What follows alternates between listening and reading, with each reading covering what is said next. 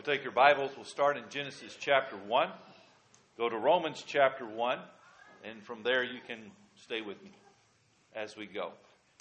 Isaiah 41 after that, if you're keeping up. Continuing a series from uh, our young people. I asked them, I said, if you had one word to hold on to through the week, what would that word be? So that you could go out and just, anytime you thought about it, you think, I can do this. Two weeks ago, we talked about tough. And then Brady broke his arm, and, you know, that was your sermon. You know, so you were tough, right? So that's it. So we're going to hang on. Last week was light, all right? And this week, this week is trust. Trust. The word comes to us from the cold, icy regions of the Nordic people who describe the, the strength of something, like the, the thickness of ice on a pond or a rope tying down a load to a sleigh. And they would say something like, Well, it will carry the load and is strong. You can trust it. Trust it. There was a missionary in the South Pacific who was looking for a word to translate that, that Nordic word in the South Pacific. So, how do you do that? Well, how do you translate that if you're trying to reach them with the gospel and telling them that they need to trust God? A tribesman appeared at his door, and the missionary asked him to describe what he saw. And the tribesman looked at him kind of puzzled, he said, Well, you're, you're sitting in a chair. The missionary pulled up both feet and asked what he was doing now. And the, and the native man looked at him and he smiled and he said, Well, said, you're putting your full weight upon the chair. And it was that verb, to put your full weight upon that the missionary used to translate the word trust as he was trying to convince people or, or to share the gospel with them. Today, I challenge us to make three decisions to answer two questions concerning trust. The first question Have I decided to trust that there is a God? You would take that for granted, I think, being here in worship, but in Genesis chapter 1 and verse 1, I think it bears that we need to go and share this with others. It's not just about us gathering here and celebrating ourselves for remaining faithful. We need to go out and we need to share our faith with other people. Met a man last night at a graveside, and he said, You know, you have convinced me that I need to go into the places where I travel, the, the rooms where I go, the people that I meet in other places, and not to be ashamed of sharing the word of Jesus. And that's what I'm challenging you to do. Genesis chapter 1 and verse 1 tells us, In the beginning, God created the heavens and the earth. Now, you can argue the validity of that statement until you're blue in the face, but there, there's simply no future in it. There is no hope of a resolution, only an individual interpretation of a set of incomplete facts. And if you want to take that discussion to that level, then that's kind of what you end up with. Romans chapter 1, verses 19 and 20 says, For what can be known about God is plain to them, because God has shown it to them. For his invisible attributes, namely his eternal power and divine nature, have been clearly perceived ever since the creation of the world in the things that have been made, so they are without excuse. We're looking at it as people of faith, and we see the creation around us we see the work of God. And those facts, as we have them, are evidence presented of a power producing an intricate design intended to function in a certain way. You must decide that God is strong enough to have done that, and that you can put the full weight of your life on Him or not. Here's the payout. If you so choose to trust there is a God, that He is the one who created, designed, and, and watches over this creation of His, you will accept that He has a path to follow leading to a future that results in a hope fulfilled. And that you are empowered by Him to function as He intended and as He designed you toward those ends. If you do not choose to trust God as being strong enough to hold that for you, or to bear up and provide that, then you have an existence that is without God. It is aimless, except for the span of time that you have, and it results in, well, nothing. It's time to decide if you believe and trust that there is a God. Second question Have I decided to put my trust in God? Not that there is a God, but have I decided to put my trust in God? Carey Nieuwhof, in a sermon on trust, asked, What was Abraham thinking when he set out with his entire family to go to a land he had never been to, risking everything for a command he'd heard? Reminded in Isaiah 41 and verse 10, where God says, Fear not, for I am with you. Be not dismayed, for I am your God. I will strengthen you. I will help you. I will uphold you with my righteous right hand.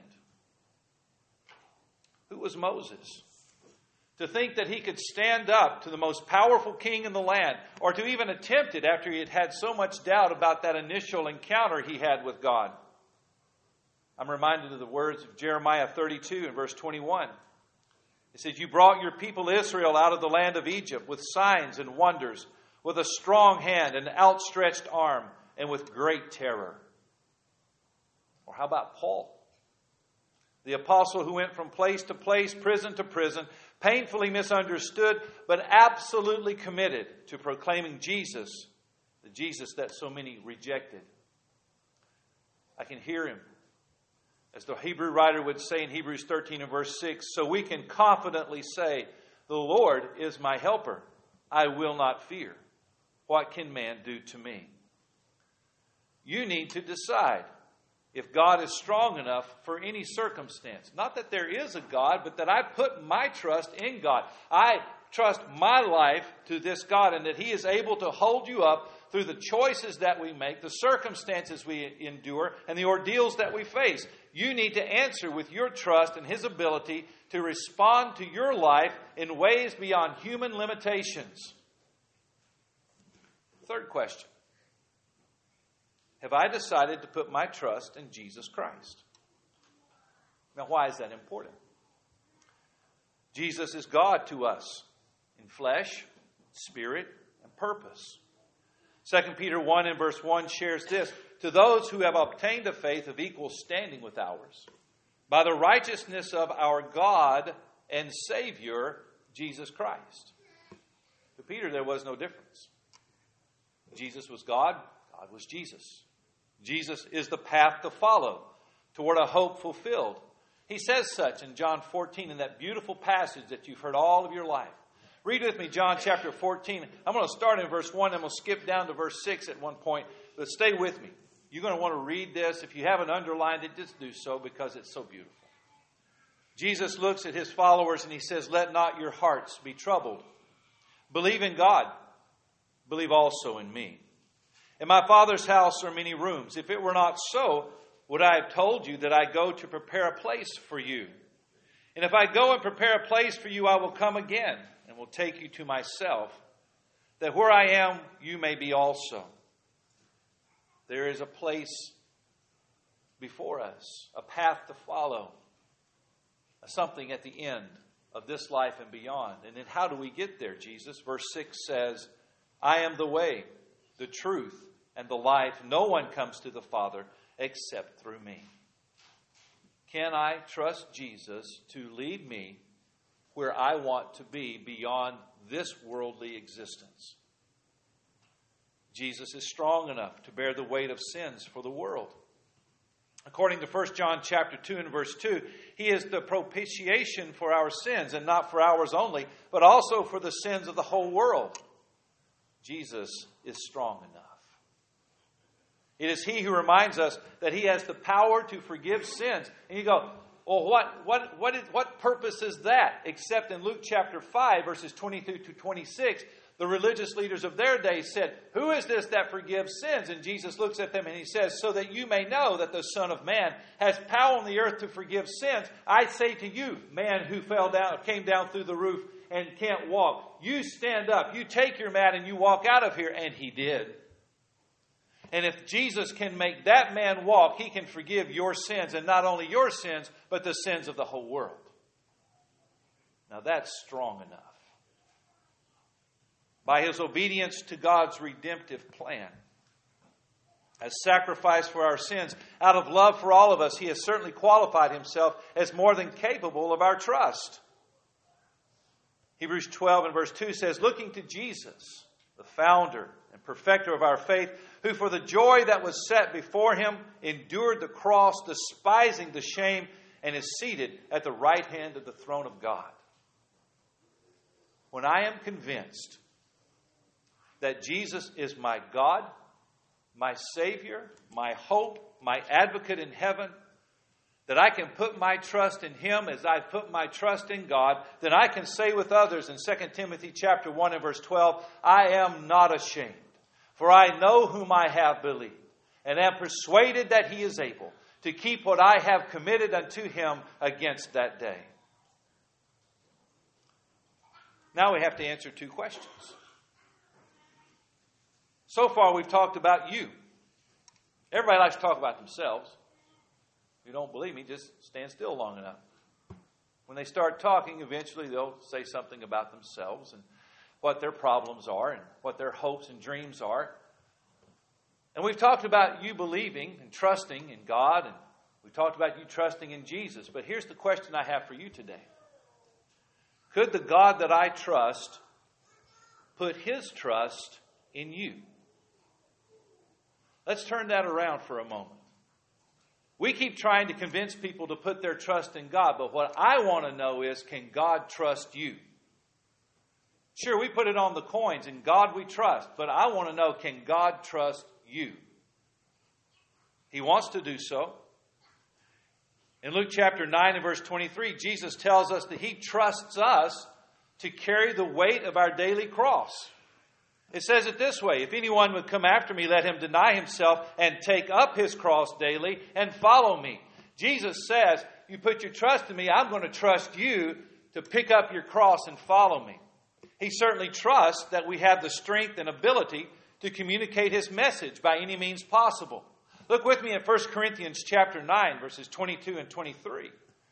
Paul says, I have become all things to all people that by all means I might save some. I do it all for the sake of the gospel, that I may share with them in its blessings. Jesus trusts you to take his message out into the world. We don't save it, we don't bottle it up, we take it out, we pour it out, we push that thing out, we share that word. Why? Because Jesus trusts us to do so. In fact, he left that message to 12 who then shared it with others, and that thing multiplied. And he still trusts you to get that message out those doors and into the streets of this community. He has given us, His people, a work to do, a church to be, and changes to make. In Colossians chapter 3, verses 14 through 17, we read, And above all these, put on love, which binds everything together in perfect harmony.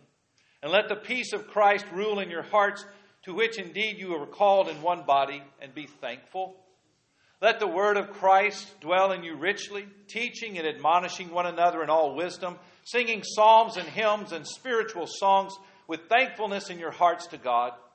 And whatever you do, in word or deed, do everything in the name of the Lord Jesus, giving thanks to God the Father through him. Can Jesus trust you? The last question we have to answer this morning could we, as his church, trust each other? Our Savior certainly thinks it is possible. We are taught to hold on to those who are weak. In Romans chapter 15, verses 1 through 3, we read, We who are strong have an obligation to bear with the failings of the weak and not to please ourselves. Let each of us please his neighbor for his good to build them up. For Christ did not please himself, but as it is written, the reproaches of those who reproached you fell on me. We are taught to carry each other's burdens in Galatians 6 and verse 2. Bear one another's burdens, we read, and so fulfill the law of Christ. We ought to be the people in Ephesians chapter 4, starting in verse 1, who are the shining examples of the trust that exists between members of Christ's body, our faith family. He writes, I urge you to walk in a manner worthy of the calling to which you have been called, with all humility and gentleness, with patience, bearing with one another in love eager to maintain the unity of the Spirit in the bond of peace. Preceding the 1988 Olympics, there was a, a program, uh, and it showed these blind skiers, snow skiers, being trained by those who had their sight. And they taught them the right turns and left turns, and then they took them up on a slalom course, you know, the one with the poles that you, you know, swim in and out of, uh, ski in and out of. And as they would go, the sighted skiers would, would ski beside the blind ones, and they would bark the orders right, left, right, left. And the blind skiers would make it down the slope following the directions that they were given. For all the world, what I want you to hear this morning is that we have someone with us calling out the word from God. Go this way, don't go that way. Say this, don't say that. Be this, don't be that. And it's Jesus Christ Himself. And here's the thing with those blind skiers, in a world where we don't know where things are going, we have someone who has complete sight of everything around us, both backwards, forwards, and all around us. It's either complete trust or it's catastrophe. Trust. That's the word for the week. It's time to decide and be the answer for Jesus and to be the answer for each other. And that's his invitation to us this morning. If you need to be baptized and put your trust in Jesus, if you need to repent of sin and have prayer, however we can help you, who come to the front and make your need known. As together we stand and as we sing.